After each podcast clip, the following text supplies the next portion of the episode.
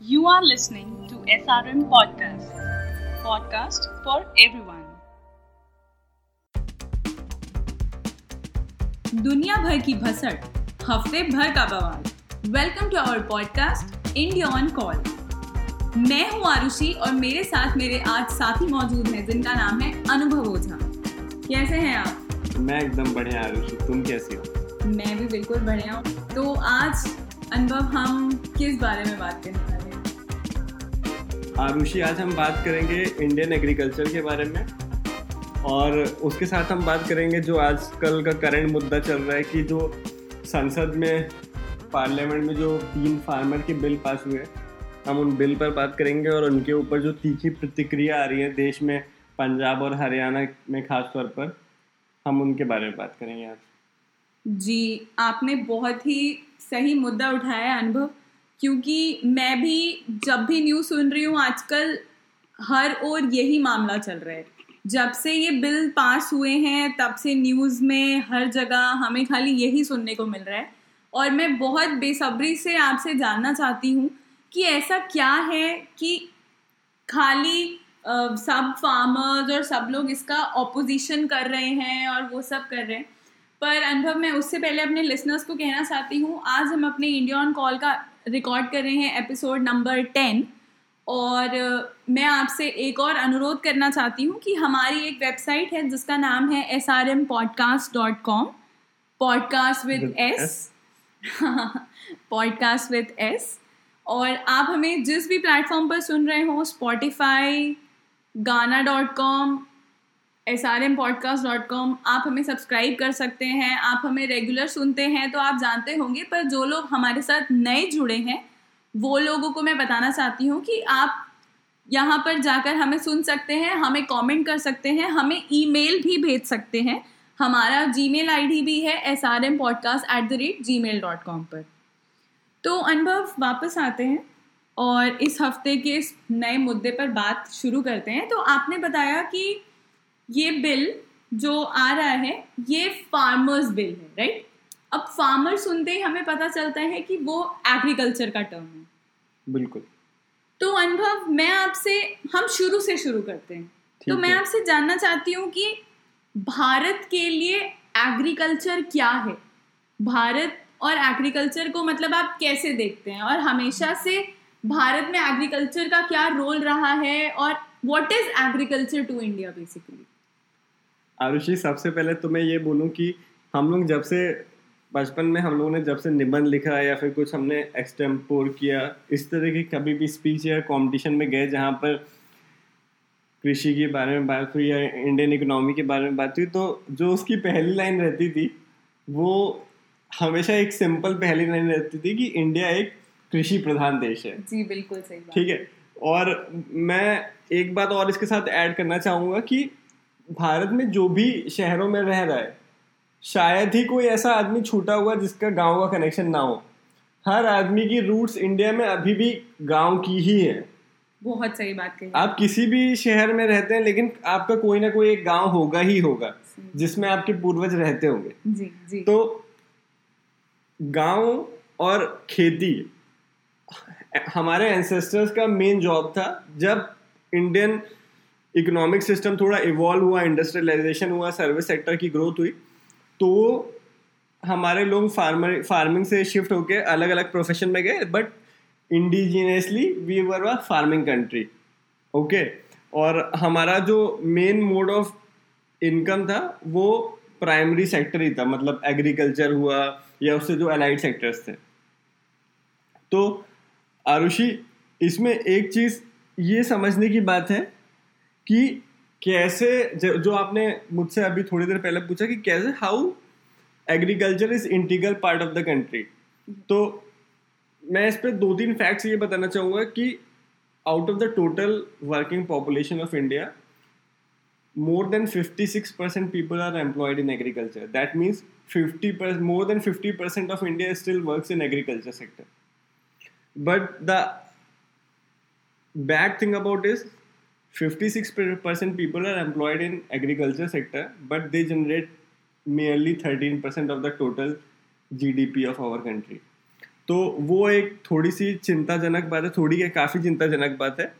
पर रिसेंटली जैसा हम सबको पता है कि देश में कोरोना आया देश में क्या पूरे हर जगह विश्व में विश्व में कोरोना, आया और हमारे देश में तो उसका काफ़ी प्रकोप अभी भी चल ही रहा है। है तो कोरोना से जितनी जाने गई या फिर जितने पॉजिटिव केसेस तो आ रहे हैं वो तो आ ही रहे हैं लेकिन उसका जो एक बहुत बड़ा इम्प्लीकेशन हुआ वो हुआ कि हमारी GDP 23 more than 23 percent contract हो गई। जी। ठीक है? लेकिन इतना बुरी स्थिति होने के बावजूद भी आरुषि इंडियन एग्रीकल्चर मतलब the part of Indian GDP that is agriculture Indian agriculture का जो टोटल वो था जीडीपी था सेक्टर वाइज तो Indian agriculture GDP rose more than 3.4 percent मतलब जो एग्रीकल्चर सेक्टर था, वो इसी टाइम पीरियड में फ़र्स्ट क्वार्टर में 2020 2021 वाला जो फाइनेंशियल ईयर है, उसके फ़र्स्ट क्वार्टर में इंडिया का जो एग्रीकल्चर सेक्टर का जो ग्रोथ रेट था, वो 3.4 परसेंट था. तो इसका मतलब आरुषि, ये बात मतलब समझने की है कि भले ही हमारी जीडीपी कॉन्ट्रैक्ट कर गई but agriculture stood as a pillar of our economic engine, and its overall growth was positive and it was 3.4 percent.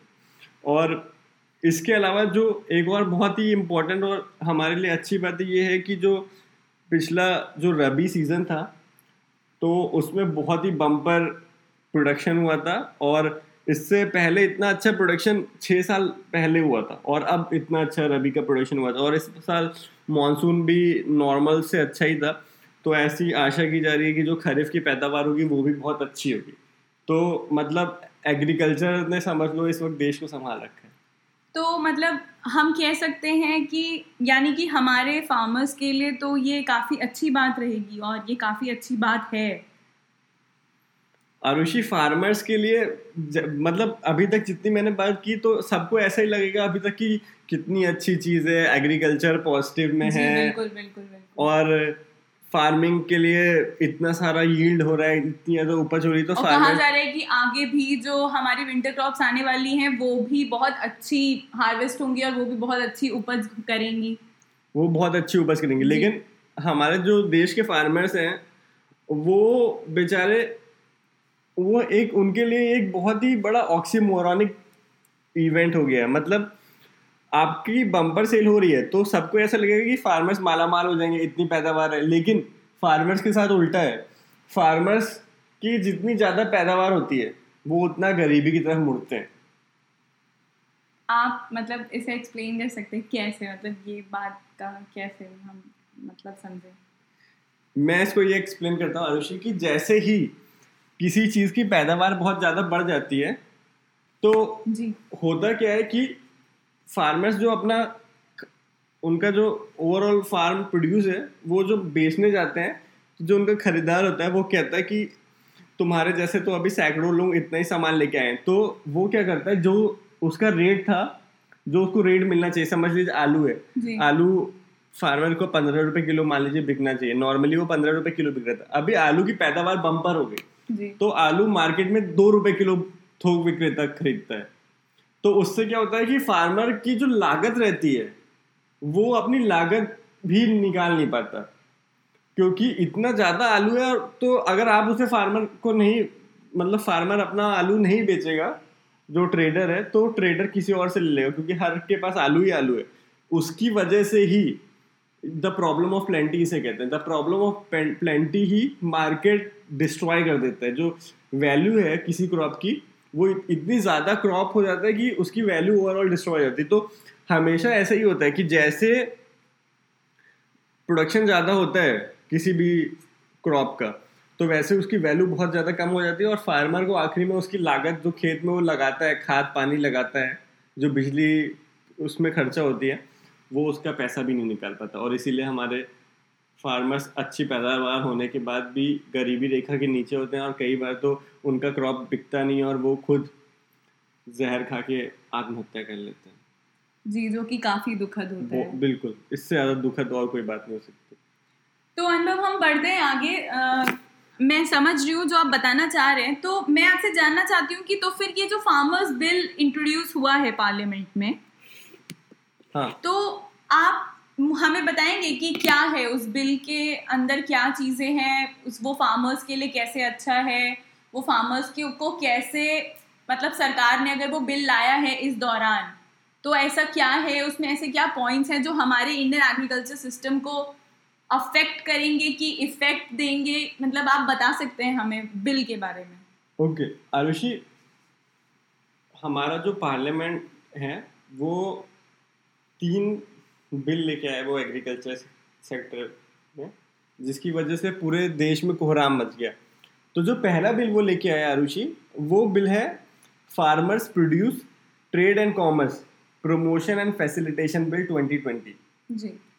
तो आरुषि इस बिल का क्या है? इसका जो ओवरऑल समरी है वो छोटी भाषा में ये समझ लीजिए कि फार्मर अपना अनाज पैदा करता था वो बोता था उसकी हार्वेस्टिंग करता था। मान लीजिए उसने गेहूँ बोया चावल बोया कोई और दलहन बोई उसके बाद वो वहाँ से अपना अनाज एक डेजिग्नेटेड हर जगह एक गल्ला मंडी जिसको आपने सुना होगा गल्ला जी, मंडी जी, बोलते थे जी, उसको उसका असलियत में पूरा नाम होता है एग्रीकल्चर प्रोड्यूस मार्केट कमिटी तो वो एपीएमसी में अपना लेके जाता था वहाँ पे आड़ती होते हैं मतलब जो छोट जो ट्रेडर्स होते हैं वो ट्रेडर्स को अपनी अपनी समझ लीजिए दुकान दी जाती है। जी। और वो आड़ती एपीएमसी में अपने आप को रजिस्टर करते हैं और किसान जो है अपना सामान वो आड़तियों को जाके बेचता था।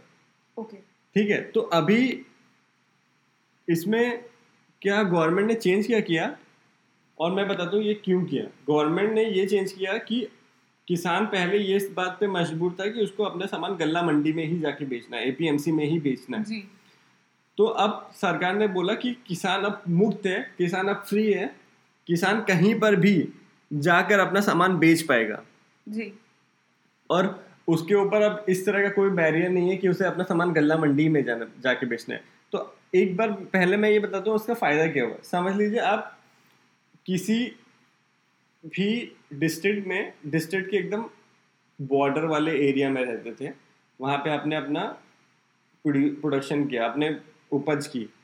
अब आपको उस उस सामान को अपने एपीएमसी में ले जाके बेचना है, अपने शहर के एपीएमसी में ले जाके बेचना है। और वो एपीएमसी आपके घर से सत्तर, अस्सी किलोमीटर दूर है। लेकिन जो उसके बगल वाला डिस्ट्रिक्ट है, उसका एपीएमसी मात्र बीस किलोमीटर दूर है। समझ लीजिए आप गांधीनगर और बड़ोड़ा की बात कर लीजिए ठीक है? दोनों अगल बगल के डिस्ट्रिक्ट हैं। तो गांधीनगर का जो फार्मर है समझ लीजिए वो बड़ोड़ा के पास में एकदम रहता है। उसका खेत बड़ोड़ा के पास में लेकिन उसको अपना प्रोडक्ट बेचने के लिए गांधीनगर ही आना पड़ेगा। क्योंकि वो उसी टेरिटरी हाँ क्योंकि वो इसी टेरिटरी में वो बड़ोड़ा में नहीं जाके बेच सकता है। जी। तो अब क्या हो गया कि वो ना कि बॉर्डर डिस्ट्रिक्ट में वो कहीं पे भी जाके किसी को भी अपना प्रोडक्ट बेच पाएगा। तो इस बिल का ये मतलब है। तो फिर अगर ऐसा अ, मतलब ठीक है मैं समझ रही हूँ जो आपने बताया तो ये तो अच्छी बात है तो फिर इसका इसके लिए फार्मर्स और सारे हमारे कुछ एम वगैरह भी अपोज क्यों कर रहे हैं? वो अपोजिशन क्यों है मतलब? उसका आरुषि मेजर अपोजिशन क्या है? मैंने आपने ये सवाल पूछा इसीलिए मैंने एक कड़ी इस पूरे ऑल बिल की छोड़ दी थी। वो ये है कि एपीएमसी का सिग्निफिकेंस क्या है? मंडी का जो है जी।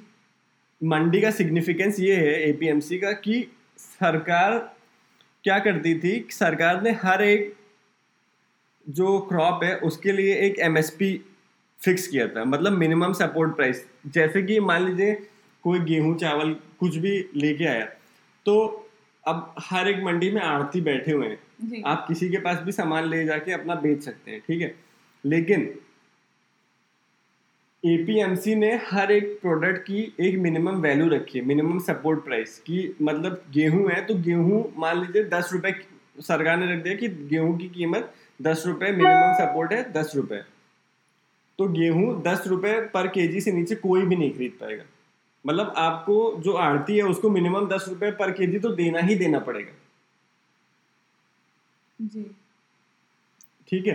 तो उसकी वजह से क्या हुआ कि फार्मर को अपने प्रोडक्ट का अच्छा दाम मिल रहा है। इसका मतलब तो यही हुआ ना? जी।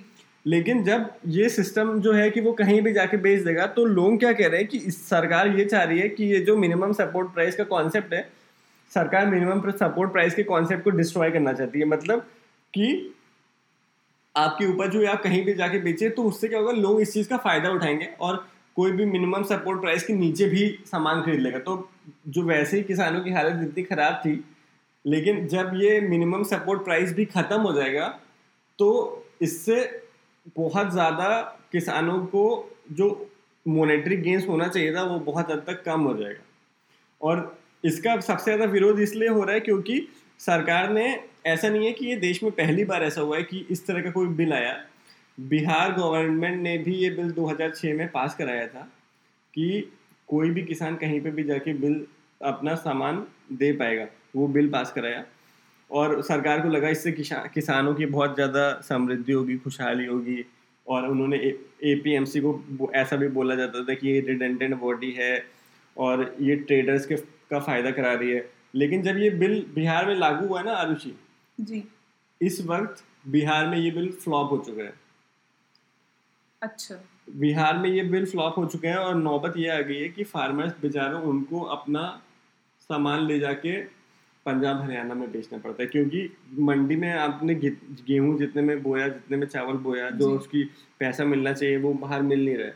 तो और एक में आपके पास मिनिमम सपोर्ट प्राइस स्ट्रक्चर है नहीं। जी। तो वो मजबूरी में अपना अनाज अपने प्रदेश से बाहर ले जाके दूसरे प्रदेशों में बेच रहे हैं सोचिए कितनी दुविधा की बात इसीलिए सब अपोजिशन पार्टी और पंजाब हरियाणा के किसान बोल रहे हैं कि जब ये मॉडल बिहार में टेस्ट हो चुका है और बिहार भी एक एग्रीकल्चर स्टेट है तो जब वहाँ पे ये दस बारह साल से फेल हो चुका है तो आप कैसे एक्सपेक्ट करें कि ये बाकी स्टेट्स में और मतलब पैन इंडिया हिट हो जाएगा?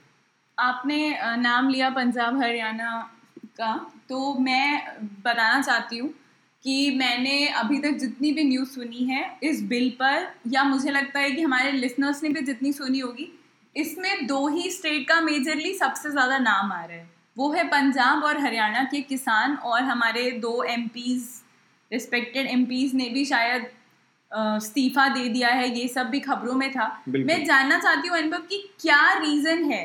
वो वजह क्या है कि जा, मतलब कि सिर्फ़ पंजाब और हरियाणा के ही किसानों को इस चीज़ से ज़्यादा तकलीफ़ है और उनका नाम ही ज़्यादा आगे आ रहा है बजाय बाकी देशों के किसानों से।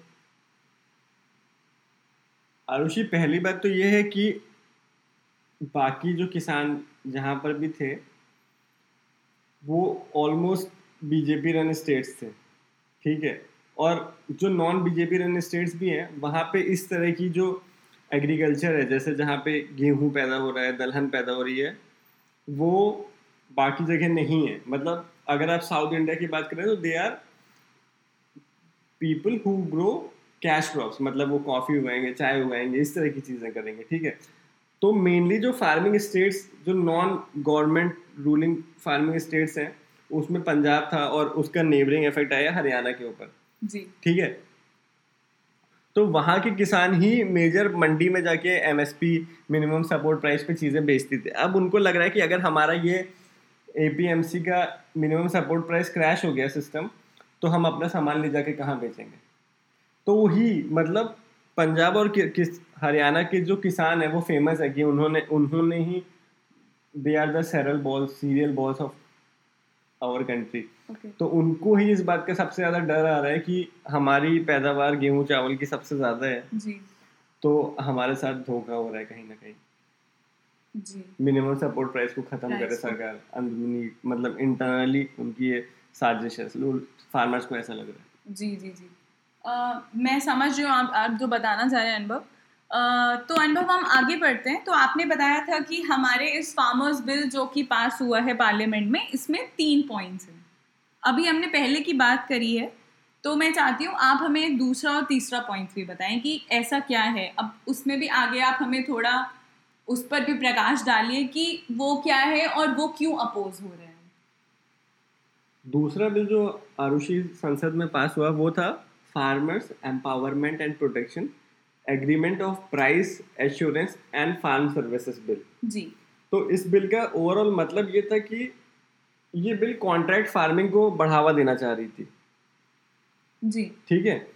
तो कॉन्ट्रैक्ट फ़ार्मिंग हाँ कॉन्ट्रैक्ट फ़ार्मिंग का कॉन्सेप्ट क्रिएट करना चाहती थी। इसका मतलब ये था कि स, मतलब सरकार का जो व्यू पॉइंट है ये है कि हम पहले ही ऐसा करेंगे कि जितने जो बड़े बड़े कंपनीज़ है जैसे मान लीजिए आईटीसी है रिलायंस है तो ये सब अपने स्टोर्स में गेहूँ चावल आटा ये सब बेचते हैं आपको पता है उनके खुद के ब्रांड्स भी हैं। जी। जैसे रिलायंस का शायद गुड लाइफ है अभी अमेजोन का भी खुद एक ब्रांड आया है वेद का।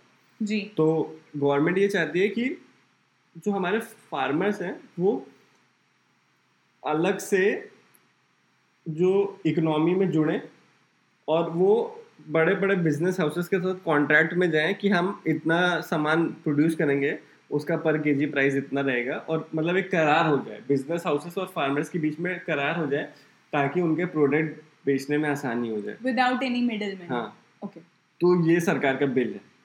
Okay okay. तो अ, इसका ऑपोजिशन किस बेसिस पर हो रहा है?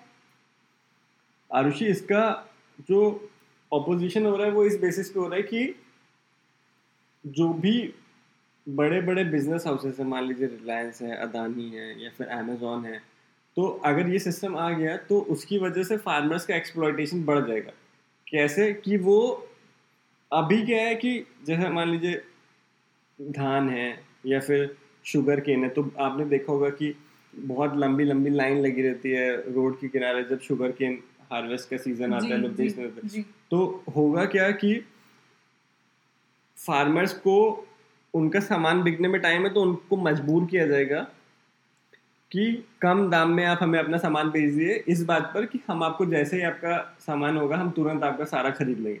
तो उसकी वजह से क्या होगा कि ओवरऑल जो उनका फार्मर्स प्रोड्यूस है, उसकी वैल्यू काफ़ी कम हो जाएगी।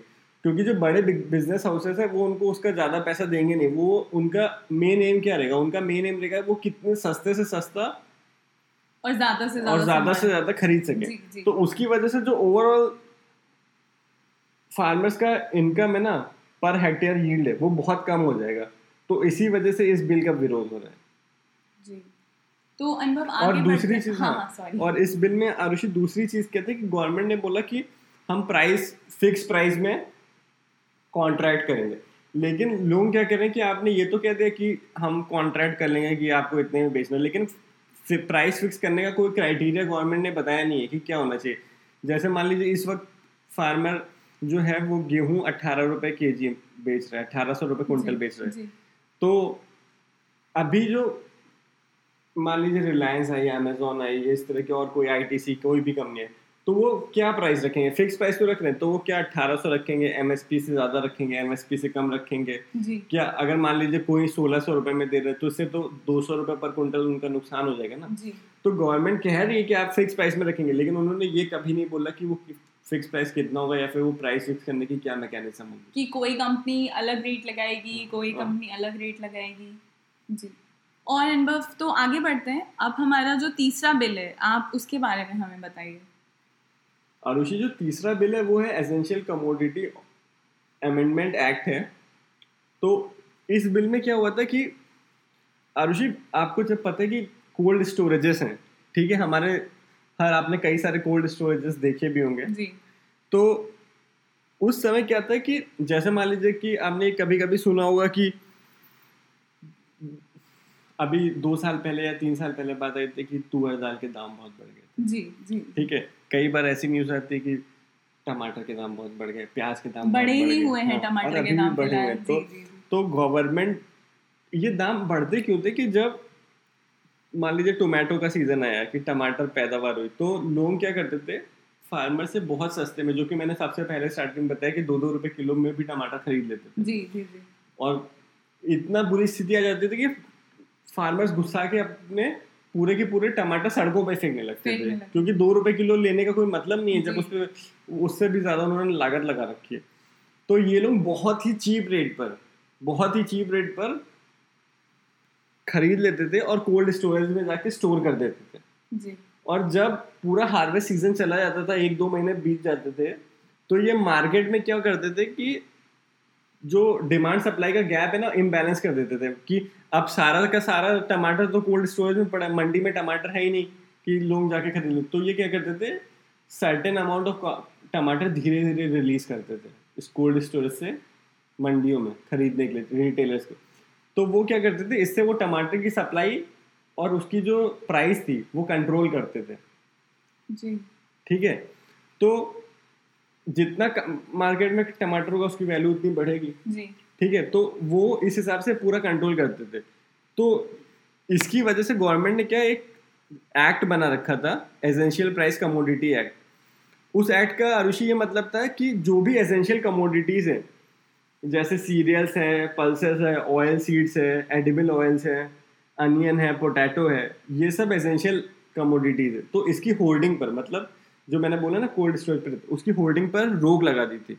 मतलब कि गवर्नमेंट कहती थी कि आप उसको ज़बरदस्ती होल्ड करके नहीं रख सकते होल्डिंग नहीं कर सकते। इसी वजह से जब तुअर दाल का रेट बहुत बढ़ा था तो कई जगह छापेमारी भी हुई थी और बहुत हज़ारों हज़ारों टन तुअर दाल बरामद हुई। थी। फिर वो गवर्नमेंट ने रिलीज़ की थी। लेकिन इस एक्ट के बाद क्या है कि ये सब कमोडिटीज़ को एसेंशियल कमोडिटी एक्ट से निकाल दिया गया। मतलब अब कोई कितना भी होल्डिंग कर सकता है इस पर सरकार ने बोला कोई भी रोक टोक नहीं है। तो ये तो अपने आप में ही अपोजिशन की बात हो ही हाँ ये अपने आप में ही अपोजिशन की बात हो जाती है। इससे मतलब आप प्राइवेट जो कल्चर है उसको बढ़ा रहे हैं। मतलब रहे कि आप लोग आप जो लोग पहले होल्डिंग करते थे जो उनके ऊपर थोड़ा चेक भी था कि अगर उस चीज़ों का रेट बढ़ रहा है तो आप उसको कंट्रोल करने के लिए गवर्नमेंट उनके ऊपर एसेंशियल कमोडिटी का एक्ट लगा कर उनसे सामान ले लेती थी। अब वो नहीं कर पाएगी। और गवर्नमेंट ने खाली इसके लिए ये बोला ऋषि कि जब चीज़ों का दाम फिफ्टी परसेंट से ज़्यादा बढ़ जाएगा जी। जो कि ये नॉन पेरिशेबल आइटम्स हैं हम्म। उनका दाम 50 परसेंट से ज़्यादा बढ़ जाएगा और जो पेरिशेबल आइटम्स हैं उनका दाम 100 परसेंट से ज़्यादा बढ़ जाएगा तब गवर्नमेंट उनकी होल्डिंग को रेगुलेट करेगी। मतलब जैसे मान लीजिए अभी टमाटर साठ रुपए किलो मिल रहे हैं और जब टमाटर एक सौ बीस रुपये किलो हो जाएगा तब गवर्नमेंट बोलेगी कि तुम अब मत करो अब मत करो अब इससे ज़्यादा होल्ड मत करो। तो उससे क्या है कि उनको पास बहुत ज़्यादा स्कोप हो गया ना कोई चीज़ साठ रुपए किलो मिल रही है फिर आपने 120 कर दी तो वो क्या करेंगे? इस तरह से रेगुलेट करेंगे ना कि उसको बस 110 तक ही ले जाएँगे। जी। तो वो लॉ भी उनके ऊपर नहीं लगेगा और उन चीज़ों के दाम आर्टिफिशियली महँगे कर देंगे। तो उससे अल्टीमेटली नुकसान क्या होगा कि आप कॉन्ट्रैक्ट फ़ार्मिंग में फार्मर से टमाटर मात्र दस रुपये पंद्रह रुपये के जी खरीदेंगे। फिर आप उसको एजेंशियल कमोडिटी एक्ट से वो बाहर हो गया तो आप उसको स्टोर करके रख लेंगे। फिर जब मार्केट एकदम में टमाटर गायब हो जाएँगे क्योंकि उसका सीज़न चला जाएगा तो फिर आप धीरे धीरे टमाटर रेगुलेटेड अमाउंट में रिलीज़ करेंगे। और जो टमाटर असलियत में पचास साठ रुपये में मिलता, वो आप इसको सौ, एक सौ दस में बेचेंगे और आपको कोई कुछ कर भी नहीं पाएगा क्योंकि सरकार ने तो ये बोला है कि जो नॉर्मल रेट से सौ परसेंट ज़्यादा मतलब सौ हंड्रेड मतलब डबल रेट जब तक नहीं होगा, तब तक उसकी होल्डिंग पे वो कुछ नहीं करेगी। जी। ये जो सब आपने मुझे बताया, ये सब वाकई चिंताजनक और विचारणीय बातें हैं। पर अनुभव, मैं आपसे अब एक चलते चलते ये पूछना चाहती हूँ कि आपका क्या कहना है इन बातों पर? आपको क्या लगता है कि कब तक इस तरीके के बिल आते रहेंगे और वो हमें सरकार एक धोखा देती रहेगी कि ये फार्मर्स के हित में है और फार्मर्स हमेशा कभी आत्महत्या करेंगे या कभी सड़कों पे उतर आएँगे, कभी वो उसके खिलाफ विरोध करेंगे, ये सब कब तक चलता रहेगा? और आपको क्या लगता है कि वो क्या कदम होने चाहिए कि कोई ना कोई ऐसी चीज़ निकल कर आए या कोई ऐसे बिल पास हो जिससे कभी ना कभी वो किसानों के हित में जाए? आरुषि, सबसे पहली बात है कि जो बात मैंने आपको एपीएमसी की बात बताई थी, मंडियों की बात बताई थी तो सरकार मंडियों में स्ट्रक्चर को डिसमेंटल करना चाहती है, जिसकी वजह से जो एमएसपी का स्ट्रक्चर है मिनिमम सपोर्ट प्राइस वो भी खत्म हो जाएगा। तो मुझे क्या लगता है कि सरकार को एमएसपी और ये जो एपीएमसी मंडी को ओवरहॉल करना चाहिए कि कोई भी किसानों का फ़ायदा ना उठा पाए ना कि उस पूरे के पूरे सिस्टम को ही बदलना चाहिए। जी। तो अगर आप जो एपीएमसी में जो बुराइयाँ उसको दूर करेंगे तो किसानों को ज़्यादा फ़ायदा होगा। ना कि पूरा का पूरा कॉन्ट्रैक्ट फ़ार्मिंग पे देने की जगह। जी। पहली बात तो। दूसरी बात ये है कि आपको ईज ऑफ़ फ़ार्मिंग बढ़ाना चाहिए। जैसे किसानों को लोन है, या फिर जो मौसम का जो हाल है, या फिर जो उनकी सॉइल की क्वालिटी के हिसाब से उनको क्या फ़सल उगानी चाहिए, इन सब इन सब इंफ्रास्ट्रक्चर पर ज़्यादा ज़ोर देना चाहिए। और चौथी चीज़ ये है कि भारत में सरकार को और ज़्यादा कोल्ड स्टोरेजेस बनाना चाहिए, जो कि काफ़ी ज़्यादा सब्सिडाइज रेट पे होना चाहिए कि फार्मर्स ऐसा ना हो कि फार्मर ने टमाटर बोया टमाटर पैदा हुआ और उस पर उसके पास ये मजबूरी है कि मात्र दस पंद्रह दिन में उसको अपना सारा टमाटर बेच देना है, क्योंकि अगर उसने नहीं बेचा तो सारे टमाटर सड़ जाएँगे। तो सरकार को ये करना चाहिए कि वो हर एक तहसील में कोल्ड स्टोरेज बनाए जहाँ पे फार्मर अपने टमाटर खुद जाकर कोल्ड स्टोरेज में स्टोर कर सकें, ताकि ना कोई कोई बड़ा ट्रेडर या कोई बड़ा बिजनेसमैन या बड़ा इंडस्ट्रियलिस्ट ग्रुप उनके टमाटर सस्ते में खरीद के कहीं कोल्ड स्टोरेज में रखें। फार्मर्स के पास ये फैसिलिटी होनी चाहिए। कि वो बिना उनकी जेब पर आए वो अपना सामान मॉडरेटेड अमाउंट में बेच सकें। दूसरी दो ये बातें मैंने बोली। दूसरी बात ये है कि सरकार को जो हमारे एग्रीकल्चर प्रोडक्ट्स हैं उनको और कम्पिटिटिव करना चाहिए और जहाँ जहाँ भी ग्लोबल मार्केट्स में हमारे प्रोडक्ट्स की डिमांड है सरकार को उन प्रोडक्ट्स को बढ़ावा देना चाहिए। जैसे बासमती राइस है हमारे आम है तो सरकार को स्ट्रेटेजिकली सब्सिस्टेंस फ़ार्मिंग से देश को कैश क्रॉप इकोनॉमी में शिफ्ट करना चाहिए, ताकि हमारे फार्मर्स ऐसे प्रोडक्ट उगा सके जो कि एनवायरनमेंट फ्रेंडली भी हों प्लस जिनकी इंटरनेशनल मार्केट में बहुत ज़्यादा अच्छी रेट भी मिलते हो। ऐसी चीज़ों पे सरकार को ध्यान ध्यान देना चाहिए, क्योंकि जैसे हमारा गेहूँ है, चावल है, वो सब हज़ारों हज़ारों, लाखों टन ख़राब हो जाता है बाद में सरकार एफसीआई उनको जो साढ़े गेहूँ चावल हैं वो सब ब्रीवरीज को दे देते हैं जिससे डिस्टिलरीज में अल्कोहल बनती है। तो ये सब ना हो इसकी वजह से सरकार को चाहिए कि वो ऐसे कैश क्रॉप्स पर ध्यान दे और इस तरह का सिस्टम इवेलुएट करे कि कैसे हमारे फार्मर्स ऐसे प्रोडक्ट्स ऐसे खेती कर पाए कि उनके जो प्रोडक्ट हैं वो इंटरनेशनल मार्केट में अच्छे दामों पे बिके। जी। और जो एक जो और भी बहुत इम्पोर्टेंट चीज़ है, वो हमारे जो है कि हमारा प्रोसेस्ड फ़ूड का कॉन्सेप्ट बहुत कम है। मतलब एग्रीकल्चर में वैल्यू एडिशन नहीं होता। जैसे मान लीजिए कि आपने मक्का बोया तो कई बार हमारा, जहाँ मेरा खुद का गाँव है, वहाँ पे कई बार ऐसा हुआ कि मक्का किसान काटते ही नहीं है। मक्का बो दिया, लेकिन मक्के का रेट इतना कम है कि वो जितने में काट के उसको प्रोसेस करेंगे, वो ज़्यादा महँगा पड़ जाएगा। इससे, इसलिए वो कई बार ऐसा होता कि मक्का काटते नहीं थे अपने जानवर को छोड़ देते कि पुनः मक्का खा ले। तो सरकार को एग्रीकल्चर प्रोसेसिंग यूनिट्स बनानी चाहिए हर जगह पे कि मक्का बेचने की जगह किसान मक्के को कन्वर्ट कर सके कॉर्नफ्लेक्स में या फिर म्यूसली में। तो यानी कि सेल्फ हेल्प ग्रुप्स और इस्टेब्लिश करने चाहिए सरकार को। कोऑपरेटिव सोसाइटीज जैसे अमूल है वैसे इस्टेब्लिश करनी चाहिए कि जैसे अमूल ने दूध के हज़ारों प्रोडक्ट्स बना दिए और कई लाखों किसानों को मतलब सबल किया। वैसे ही अमूल जैसा कॉन्सेप्ट एग्रीकल्चर में भी लाना चाहिए कि एग्रीकल्चर के जो प्रोडक्ट्स हैं उनको कैसे फिनिश्ड गुड्स में कन्वर्ट किया जाए कि पैकेज्ड गेहूँ है तो उसको पैकेज्ड वीट फ्लोर में कन्वर्ट किया जाए मक्का है तो कैसे उसको कॉर्नफ्लेक्स म्यूजली में कन्वर्ट किया जाए फिर उनके और कैसे फिनिश्ड प्रोडक्ट्स लाए जा सकते हैं? हाँ वो भी मिनिमम रेट्स के ताकि किसानों को सही दाम मिल सके और वो असलियत में फॉर्मल इकोनॉमी में अपने सब जुड़ सकें। जब तक ये चीज़ नहीं होगी कि हमारे फार्मर्स जो एग्री इंडस्ट्री में डायरेक्ट नहीं जुड़ेंगे जैसे कि अमूल ने मिल्क प्रोडक्शन को कैटल फ़ार्मिंग को जोड़ा है तब तक हमारे देश के किसान में हालत खराब रहेगी। तो सिंगल मोस्ट इम्पोर्टेंट क्राइटेरिया जो मुझे लगता है कि अब वो समय आ चुका है कि देश में अमूल जैसा नया मॉडल बनाना चाहिए। जी आपने बहुत सही बात बोली। अनुभव हम अब इसे ख़त्म करते हैं पर जाते जाते एक सवाल जो मेरे दिमाग में अभी पिछले कुछ समय से बहुत तेज़ चल रहा था मेरा बहुत इंटरेस्ट है आपसे जानने में कि आपको क्या लगता है कि सिर्फ़ जो किसान थे वही किसान हैं या उन्हीं के घर वालों को कहा जाता है आप किसान बनिए क्या कहीं ना कहीं आपको लगता है कि हमारे यूथ को किसी भी फॉर्म में, एग्रीकल्चर में अपना इंटरेस्ट शो करना चाहिए? और नहीं तो आपको क्या लगता है कि वो क्या मेजर्स होने चाहिए कि आज के यूथ को हमारा, क्योंकि भारत एक कृषि प्रधान देश है तो आज के यूथ को हम एग्रीकल्चर की ओर अग्रसर करने के लिए क्या स्टेप्स ले सकते हैं? उनको कैसे उसके बारे में और सब बताया जाए और सब किया जाए? क्योंकि मुझे लगता है कि दस में से आठ यूथ हैं जो एग्रीकल्चर को खाली इतना जानते हैं कि हाँ गाँव में किसान खेती करता है और हमें खाना मिलता है। पर आपको आपको और मुझे पता है कि उस गाँव के इसी खेती किसान इन सब के बीच में बहुत सारी चीज़ें हैं। बिल्कुल। तो आरुषि सबसे पहली बात ये है कि हमारे देश में जो एग्रीकल्चर यूनिवर्सिटीज़ हैं जी। वो काफ़ी कम है। जी। तो जब तक आप ज़्यादा से ज़्यादा कृषि कृषि के ऊपर पढ़ाएँगे नहीं तो लोगों को समझ में आएगा नहीं। ठीक है तो पहले first thing is you have to open more agriculture universities agriculture colleges in the country ठीक है नंबर दो है आरुषि की अब हमें समय के साथ साथ हमारे एग्रीकल्चर को इवॉल्व करना चाहिए। अब जो शहरों में जो लोग रह रहे हैं उनको एक अजीब सा नशा आजकल चढ़ा है कि वो ऑर्गेनिक प्रोडक्ट्स खरीदते हैं। कि हाँ।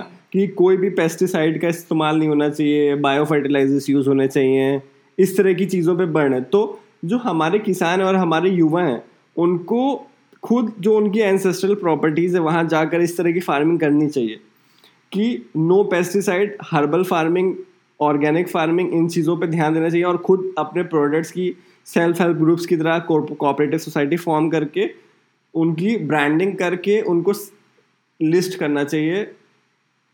कहीं पे भी कोई भी ई कॉमर्स प्लेटफॉर्म पे तो उससे क्या होगा कि जो अभी ऑर्गेनिक फ़ार्मिंग के नाम पर जो चीज़ बीस रुपए की मिलनी चाहिए वो दो सौ रुपये की मिल रही है उससे उसके रेट सही होंगे उसके रेट थोड़ा न्यूट्रलाइज होंगे और जो ऑर्गेनिक प्रोडक्ट्स जो अभी एकदम हाईली रिच लोग जो खरीद रहे हैं वो नॉर्मल लोग भी ऑर्गेनिकली रिच प्रोडक्ट्स खरीद पाएँगे। उससे हमारी एग्रीकल्चर पे जो नाइट्रोजन एनपीके की वजह से जो हमारी सॉइल फर्टिलिटी रिड्यूस हो गई है इतनी बुरी वो भी इम्प्रूव होगी और ओवरऑल हर आदमी का भला होगा। जी आपने बहुत ही अच्छी बात कही और मुझे लगता है कि हमारे लिसनर्स को और मुझे ये सारे बिल्स और उसके ऑपोजिशन क्लियरली समझ आ चुका है। तो हम इस आज के पॉडकास्ट को ख़त्म करते हैं। Bye Anubhav bye Arushi. Thank you for coming in and inviting me for the show. Thank you, Anbu.